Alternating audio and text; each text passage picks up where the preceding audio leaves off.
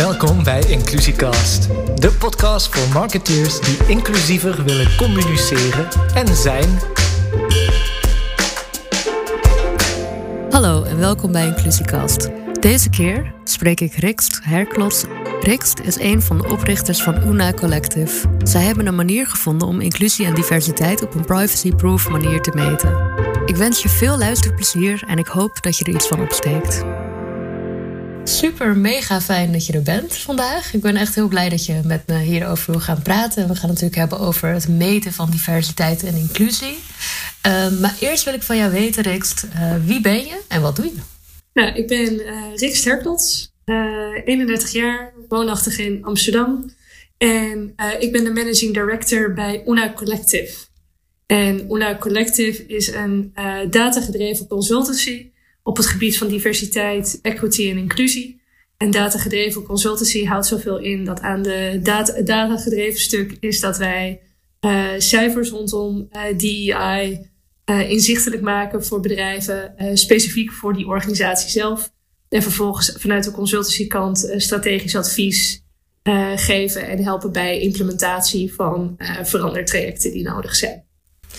Dan heb je natuurlijk al gezegd, oké, okay, data gedreven. Um, dat is een beetje de, de holy grail op, op het gebied van diversiteit en inclusie, lijkt het op het moment. Ik zie tenminste veel mensen zijn op zoek naar hoe kunnen op een, op een manier die voor privacy oké is, dit gaan meten. Want dat ligt soms natuurlijk best wel gevoelig.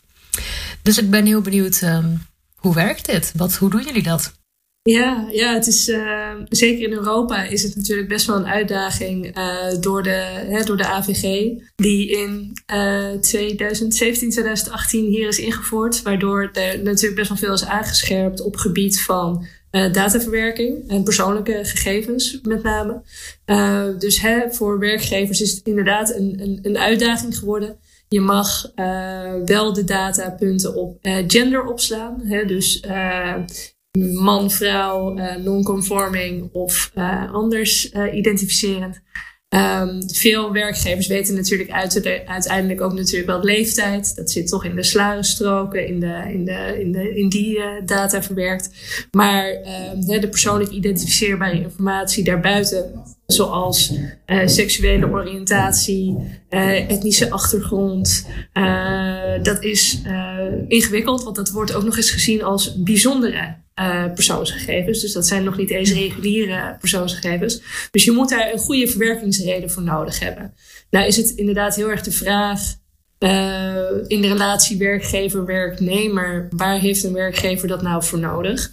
Um, binnen de, de AVG, binnen die regelgeving, is er eigenlijk een hele makkelijke manier om uh, compliant om, om daaraan te voldoen. En dat is namelijk door de toestemming van de persoon te krijgen. Dus als ik jou vraag, uh, mag ik van jou noteren dat je een uh, witte vrouw bent? En jij zegt ja, natuurlijk, mag je dat doen? Dan, dan zijn we in principe af, uh, af hebben we alles hebben we over de avond gedaan. het enige ding is natuurlijk, als ik jouw werkgever ben, ja, hoe vrij voel jij je dan om daar nee op te zeggen? dus dat is, ja. dat is eigenlijk al een eerste ding. Nou, dat dat lossen wij op en met ons ook andere partijen, ook in Nederland, um, die um, een onafhankelijke partij zijn. Dus ons belang zit er niet in om jou persoonlijk daarmee iets uh, toe te schrijven. Zowel niet aan de werkgeverkant als aan de werknemerkant. Um, hè, ons belang zit erin om eigenlijk inzichtelijk te maken wat is nu, ja, wat is, wat is de nulmeting? Hoe staat het er op dit moment voor? En wat zijn vervolgens je ambities en je doelen erop? En wat is vervolgens ook nog maatschappelijk belangrijk om daarin uh, te veranderen? Dus dat allereerst. Nou, daarnaast hebben wij een uh, technologie ontwikkeld die op een uh, blackbox manier werkt. Dus wij halen die data op drie manieren eigenlijk op. Wij doen dat in twee surveys. Wij sturen een survey uit naar het gehele werknemersbestand van een organisatie. daarin zit een tweesplitsing op um, de, de, hard, de harde data. Dus inderdaad, wat, wat, hoe identificeer jij je? Uh, op gender, op seksualiteit, op uh, leeftijd, um, etnische achtergrond, uh, religie, ehm, neurodiversiteit en fysieke handicap die je wel of niet hebt. En vervolgens ook op de ervaring. Dus hoe ervaar jij, hoe divers en inclusief ervaar jij je, je werksituatie? Uh, op teamniveau, uh, op organisatieniveau. dus heb je het idee dat je je volledige zelf mee kan brengen naar werk. dat die ook gewaardeerd wordt. Dat er ruimte voor is. dat er ook op um, zowel op teamniveau als op managementniveau aandacht aan wordt besteed. Um, nou, dat, dat is een van de surveys. En de andere survey is eentje die we uitsturen naar het leiderschap, naar het managementteam.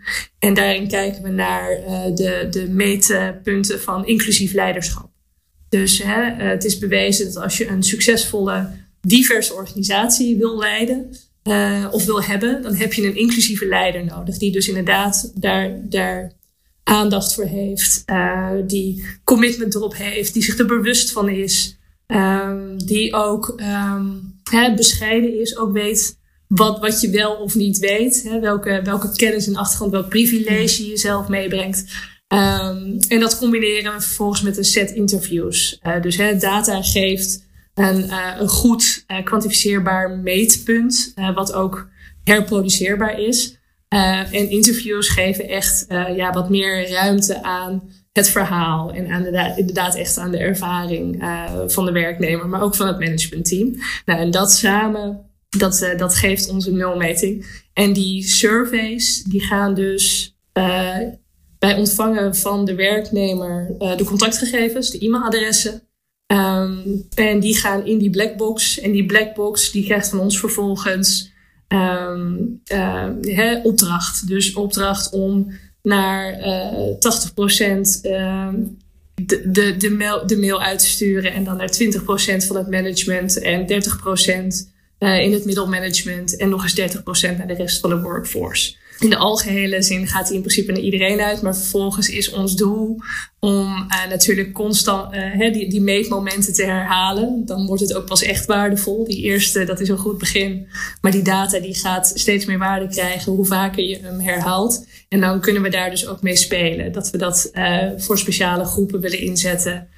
dat we zaken willen ophalen uh, feedback bij alleen het middelmanagement. Hè? Leuk dat, dat dat topmanagement al die mooie uh, eh, DEI-doelen heeft ingesteld. Die hebben er vaak in hun eigen dagelijkse werk iets minder mee van doen. Dus hoe wordt het door het middelmanagement ervaren? Hè? Hebben die daar genoeg ondersteuning in? Zien die de toegevoegde waarde? Uh, komen die eraan toe ook?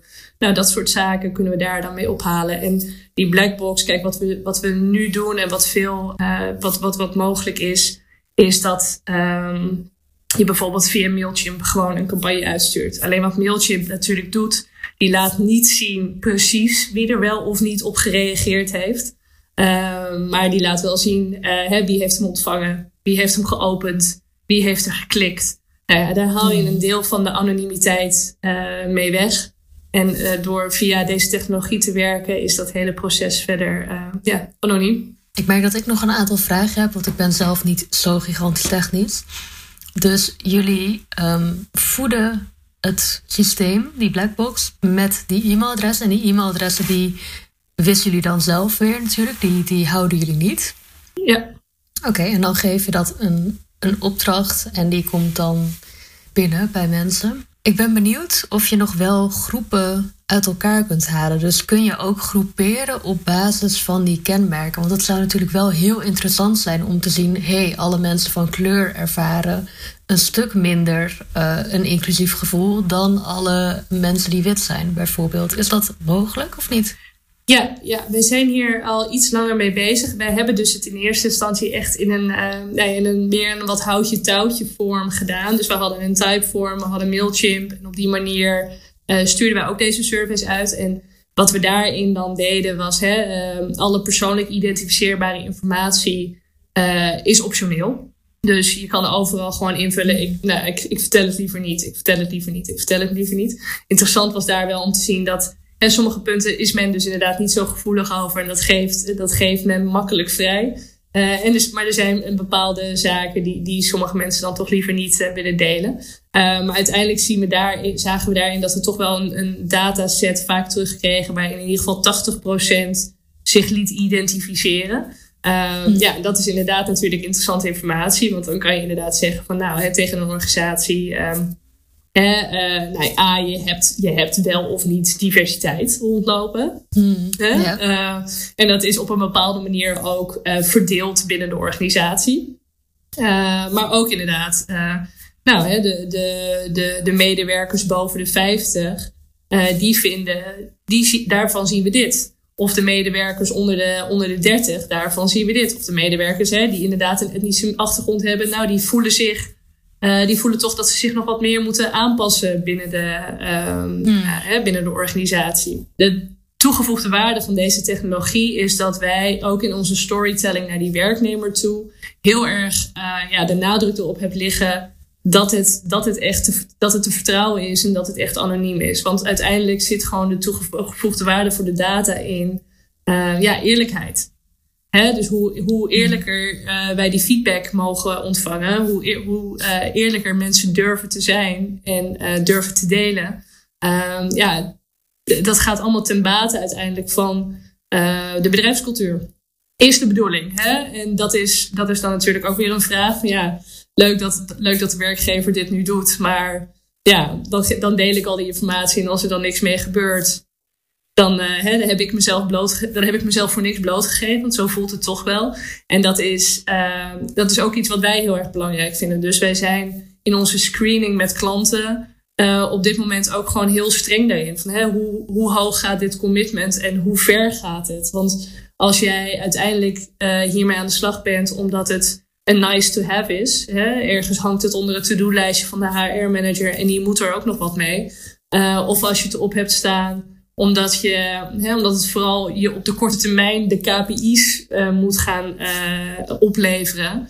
Hè, we zien het veel dat het natuurlijk binnen de war on talent nu wordt, wordt aangehaald. Dat is ook zeker belangrijk. Zeker ook in die war on talent. Hè. De, de moderne werkgever moet een werkgever zijn die deze thematiek um, belangrijk vindt, uitdraagt, strategisch geïntegreerd heeft. Um, dus daar zijn wij ook naar op zoek van. Hè, ben, je, ben je bereid echt op de lange termijn hiermee aan de slag te gaan? Daarom is het ook bij ons dat hè, dat assessment traject, afhankelijk van de bedrijfsgrootte, dat duurt al tussen de drie en de zes maanden. Uh, dus we hmm. zijn er al best wel even, komen we bij je over de vloer. En vervolgens hè, die tweede fase, die consultancy, die activatie. Um, in principe teken je daar al voor op het moment dat je voor die assessment tekent. He, dat kan uh, andere modulaire invullingen krijgen, he, afhankelijk van wat de resultaten zijn. We hebben natuurlijk eerst een intake. Uh, en dan denkt een organisatie te weten wat, wat de problematiek is of waar de uitdagingen zitten. Uh, nou, dat moet op basis van de data dan inderdaad nog maar blijken. Soms komen daar hele verrassende andere zaken uit. Um, nou, dat, dat, daar op basis daarvan hebben we, we hebben een, een, een toolkit met een uh, tiental modules. En die stellen we samen dan voor zo'n consultancy traject. Daar teken je in principe al voor. En eigenlijk daarop volgend, hè, want onze derde fase is die continuering. Is ook die continuering van het ophalen van die data. Om ervoor te zorgen dat die data ook meer waard wordt. En dat je dus kan bij gaan sturen. Maar ook je successen kan gaan, weet je, kan gaan vieren. Ik, uh, ik ben ook wel benieuwd, want dit gaat natuurlijk over best wel grote organisaties waar je het nu over hebt, over middelmanagement. Uh, en, maar wat als een kleinere organisatie uh, wil meten wat hun diversiteit is en ook de inclusie op een, op een prettige manier? Want dat kan dan eigenlijk al bijna niet anoniem. Maar heb je tips voor hen? Hoe kun je dat op een in ieder geval um, respectvolle manier doen? Ja, goede vraag. Um, wij zijn nu met een hele kleine start-up ook bezig. Die uh, bezig zijn met een financieringsronde. En als ze die halen, uh, dan, dan gaan ze ook groot aannemen. Uh, en zij, zij zijn ons toegekomen en ze zeggen: Ja, weet je, um, dit is een hele belangrijke thematiek. we, zijn, we zijn nu een klein team. Ze zijn met een, een, een clubje van vijf ongeveer ja, weet je, dat is niet. De DEI-manager is niet direct iemand die we nu in huis hebben. Maar wij vinden wel dat dit Zeker ook met het oog op, op die groei. Wij moeten dit nu neer gaan zetten. Weet je, wij moeten nu weten waar we voor staan, wat we belangrijk vinden, waarom we dat vinden. En dat moet op een manier dat het, dat het met ons mee kan groeien. Uh, nou, dat, is een, dat vind ik een hele interessante case. Want in principe is dat voor hmm. ons niet de, de ideale klant. Want de ideale klant heeft inderdaad nou, 100 man personeel of meer. Um, Maar het is wel een perfecte klant. Want eigenlijk is het gewoon hè, de, de, de ondernemer die je wil hebben. Namelijk die eigenlijk zegt: Yes, weet je, dit is thematiek waar we wat mee moeten. En waar we direct wat mee moeten. Weet je, dit moet in, dit moet in de core van mijn organisatie zitten. Um, dus dat kan. Maar goed, als je inderdaad zegt van, nou weet je, je bent met een team van een man of 15, 20 uh, en je wil je wat mee. Ja, dan is het, het meten is niet direct uh, het belangrijkste punt, zou ik zelf zeggen. Want hm. dan, uh, dan ben je nog op een grote. Je zit misschien zelfs wel gewoon met z'n allen op dezelfde kantoorvloer. Je ziet het meeste van de diversiteit, zie je wel. Natuurlijk is er altijd. En er zijn facetten die gewoon onzichtbaar zijn. Zoals inderdaad hè, seksualiteit. Dat is niet bij iedereen duidelijk waar op het spectrum jij je identificeert. Nou, een aantal, aantal andere. Hè, het, het, hoeft niet allemaal zichtbaar te hm. zijn. Dus dan gaat het inderdaad heel erg om die inclusiviteit. Hoe zorg je ervoor? En dat is uiteindelijk ook op die grotere organisaties het uitgangspunt. Hoe zorg je ervoor dat ook als je nu nog niet heel divers bent, dat je wel een inclusieve uh, cultuur creëert. Dat de eerste die binnenkomt voelt, oh ja, weet je, ik ben hier ook welkom. Ook al zitten er uh, eh, 19 witte mannen voor me. Als ik als witte vrouw of als zwarte vrouw of als hè, vrouw op een manier binnenkom lopen, dan, dan hoef ik daar niet voor te vechten. Ja, en dat vraagt aan organisaties wederom een bepaalde commitment. Maar om, een, uh, ja, om echt aan die cultuur te werken, om aan dat bewustzijn te werken. Dus hè, ben je bewust van waar je staat en hoe je daar gekomen bent. Hè? Veel bedrijven vooral veel bedrijven waar dan alleen maar mannen zitten, die zeggen ja, weet je, het is nou eenmaal zo gekomen. Um, of hè, ja, ik, ik kies altijd de beste persoon voor de baan. Dat is een, vind ik een enorme dooddoener in deze tijd. Want dat gaat mm. heel erg uh, nog uit van een passieve relatie die je hebt als, als werkgever om, om kandidaten te vinden. Hè, het, het, het, ik kies de beste persoon voor de job, dat suggereert, en dat is in de meeste gevallen zo, ik zet een vacature uit en ik wacht wie daarop afkomen. Uh, en daar selecteer ik dan weer de beste uit. In plaats van, ja. hey, ik heb daar. Hè, ik heb daar ideeën over of ik heb daar een visie op en ik wil dat ik een divers team bouw. Want nou, hè, de, de data laat zien hoeveel beter dat uh, uiteindelijk is. Dus ik ga zelf proactief daarmee aan de slag. En dat kan hè, in, in vele vormen van, van zwaarte.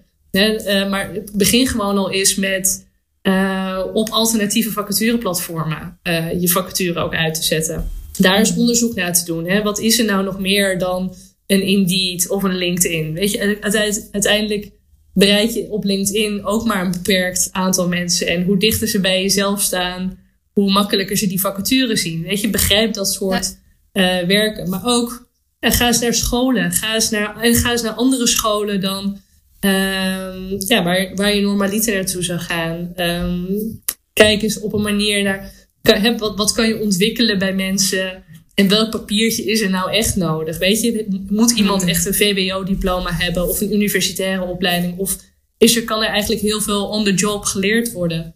Um, dus ja, weet je, op HR-vlak kan er echt nog heel veel uh, uh, veranderen. Maar ja, dat is ook heel erg afhankelijk wederom van, nou ja, dat, hè, dat bewustzijn van dat leiderschap daarop. En uh, weet je, ik ben geen.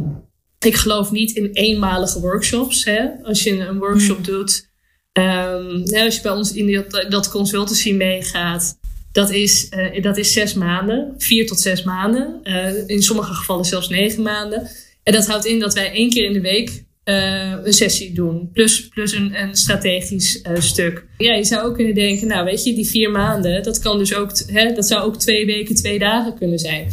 Maar wij spreiden het juist uit, omdat het, um, het heeft tijd nodig om dit soort dingen uh, in beweging te krijgen, om te laten landen, om vervolgens uh, de verandering in te gaan zetten. Dus Um, hè, als, je, als je workshops overweegt, dat is een, een laagdrempelige manier om ermee aan de slag te gaan. Maar kijk wel naar, nou, naar een bepaald tijdspad. Dus denk niet, oké, weet je, we doen één keer per jaar een eh, DEI-workshop. Wederom, hè, vinkje. En dan, dan, dan, zijn, dan zijn we lekker bezig met, met elkaar. Ja, lijkt me heel mooi inderdaad. Die, die geïntegreerde aanpak klinkt supergoed. Um, Ik ben benieuwd of je een voorbeeld kan noemen van inzichten die uit zo'n soort traject komen. En dan voornamelijk het, het meten gedeelte. Nee, kijk, wat we natuurlijk, uh, wat, wat ik eerder ook zei, wat we veel zien is, uh, nou, aan de ene kant deze thematiek staat op de agenda, dus hè, het mhm. leeft wel meer. Maar het, het wordt veel nu gelinkt aan, uh, hè, we, we, willen uiteindelijk uh, diverse talent aannemen. Mm. want, want we zijn nog, we zijn niet divers genoeg. Dus het wordt heel erg nu gelinkt ook aan die war on talent. dat is echt, nou ja, veel van, van, van uh, de redenen waarom mensen dan uiteindelijk bij ons om tafel komen te zitten. Dus dat is een soort van de eerste, uh, de eerste uitdaging die, die wij dan noteren. En wat wij veel meer zien is, um, het is bij de meeste organisaties geen kwade bedoeling. Um, en dat maakt het, vind ik, ontzettend interessant. Want hè, het feit dat het geen kwade bedoeling heeft, betekent niet dat het resultaat positief hoeft te zijn. Dus wat je ziet is Um, ja, we, we, hebben met een, organisatie gewerkt en daarin is het, uh, het familiaire is heel belangrijk. Dus we willen allemaal um, een, een, een, een familiaire cultuur hebben. Ja, wat je daarin ziet, familiair, je, je, hoort het wel een beetje, het is heel erg hetzelfde. Hè? Dus het moet heel erg makkelijk uh, passen. Ja, wat past het meest makkelijk? Als je, het meest, als je op elkaar lijkt. Hè? Dat, dat is het minst oncomfortabel. Dan snap je elkaar, dan, dan spreek je elkaars, elkaars taal. En uh, ja, dat, dan, dat werkt in eerste instantie werkt dat prettig. Alleen, ja, weet je, er zit, er, daar zit een tweedeling in.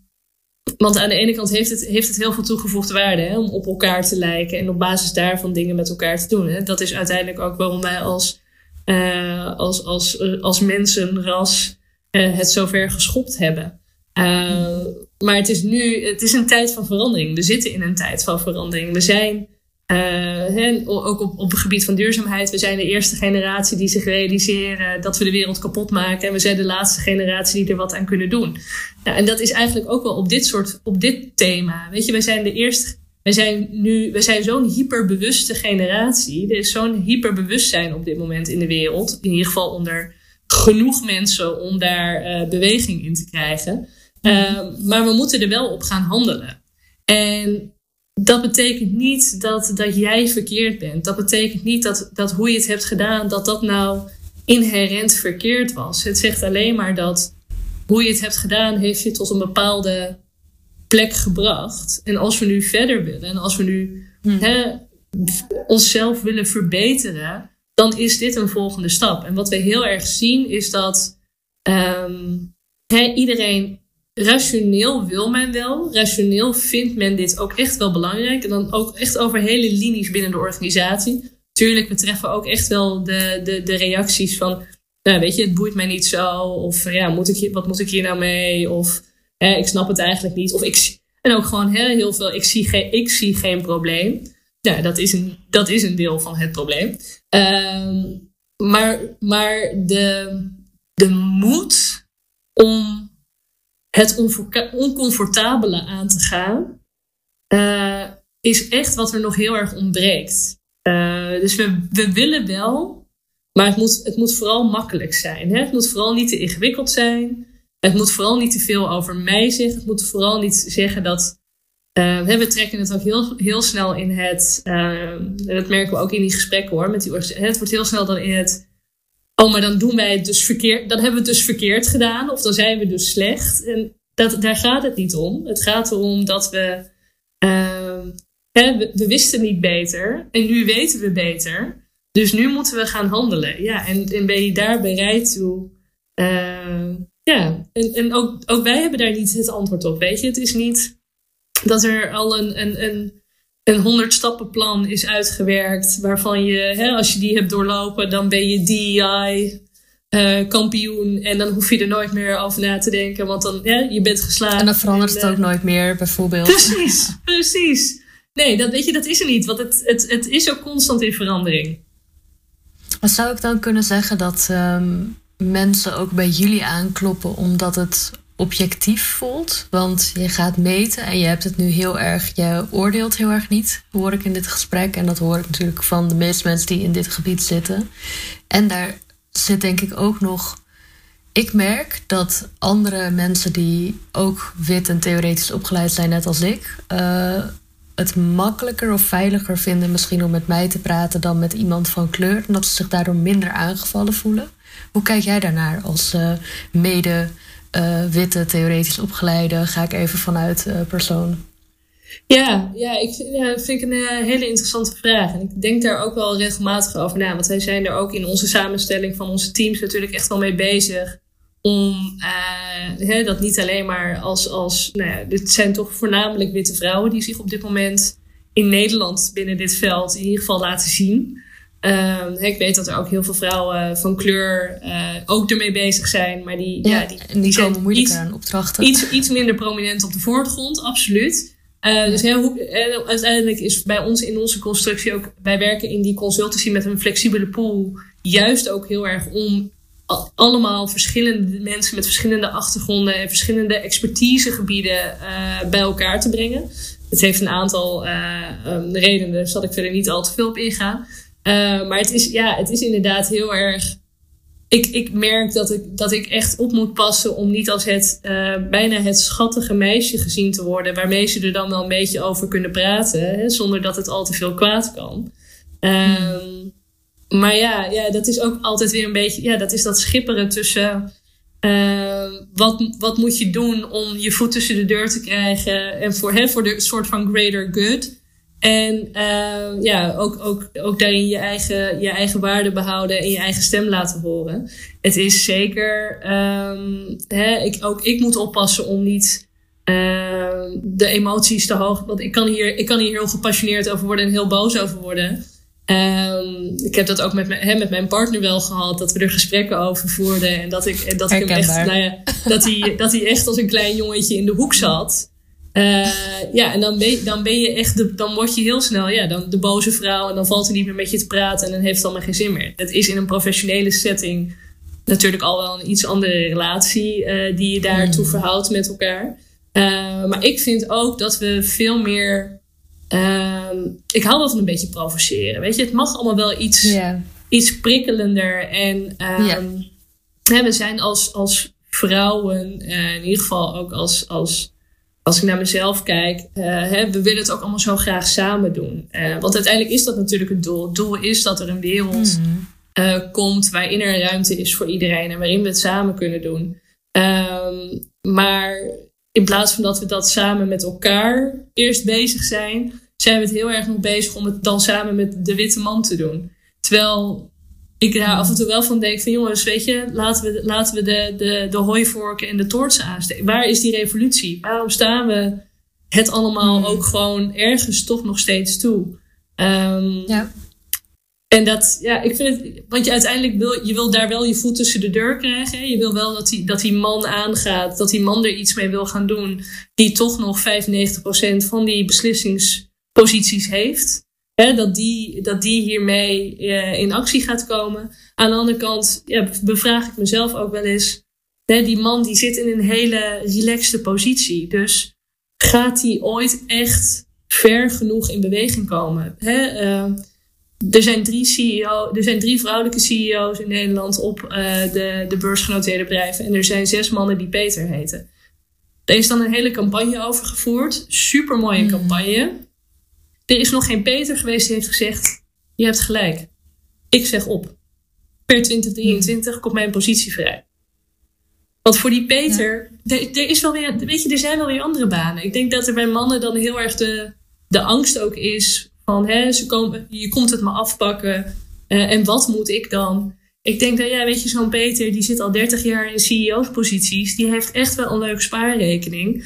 Uh, die kan echt hele andere mooie dingen gaan doen met zijn carrière en met zijn leven. Dus zijn mannen uiteindelijk ook bereid om, die, hè, om een, een, deel van de oplossing te gaan zijn? En als dat niet zo is, dan moeten we als, uh, ja, weet je, minderheidsgroepen, terwijl de witte man is maar 12% van de wereldbevolking, is ook niet per se de meerderheidsgroep. Maar veel hmm. meer met elkaar gaan samenwerken. En, en mogen we ook echt wel wat bozer, wat feller, wat feller worden in uh, ja, wat we willen ja, zien. Dat is, en dat is het dilemma, hè? want als je te fel bent, luisteren mensen niet meer.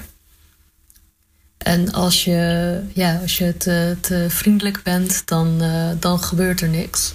Nee. Ik, nee, dan, kan je er, dan kan je een leuke boterham verdienen in dit veld. Maar dan, dan zal de verandering minimaal zijn die je zal zien. Dus dat, ja, die balans. Wat, uh, en als soort van afsluitende woorden, denk ik. Want we kunnen hier nog uren en uren over doorgaan natuurlijk. Wat hoop je? Wat, wat zou je graag willen bereiken?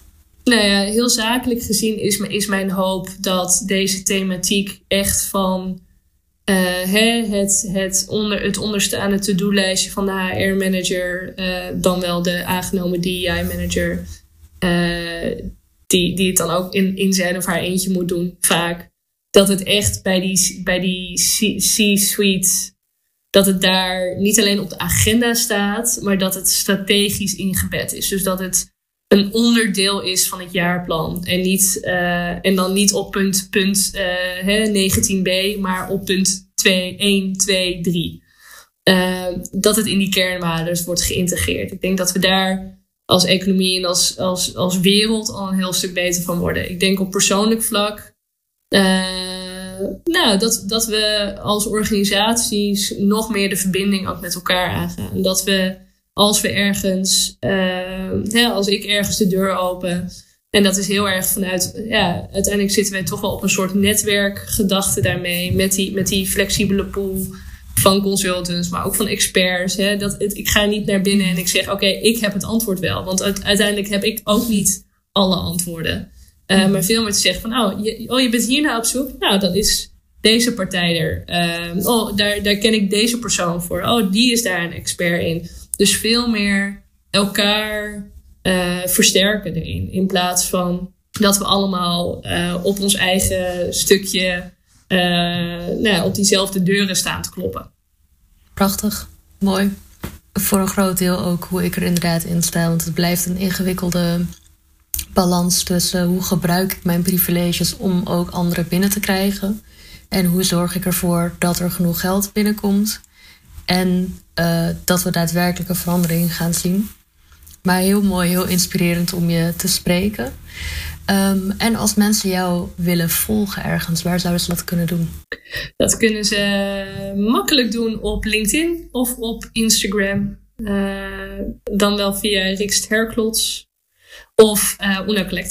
En uh, ja, op, de, op onze website unocollective.com, daar staat natuurlijk ook altijd meer informatie over wie we zijn, wat we doen en uh, hoe we kunnen helpen. Super, echt mega bedankt voor dit gesprek. Ik uh, hoop dat we samen die revolutie gaan veroorzaken. Met alle mensen in ons netwerk natuurlijk ook. En um, aan alle Peters, dit is het moment. Je kunt je baan nog opzeggen. We kennen genoeg mensen die het kunnen. zeker, zeker. hey, dankjewel. Jij ook. Bedankt voor het luisteren. Inclusiecast wordt gehost door mij, Evita Lammes, en gemonteerd door Ferry Molenaar, de podcast creator. Inmiddels is uit de podcast een bedrijf ontstaan.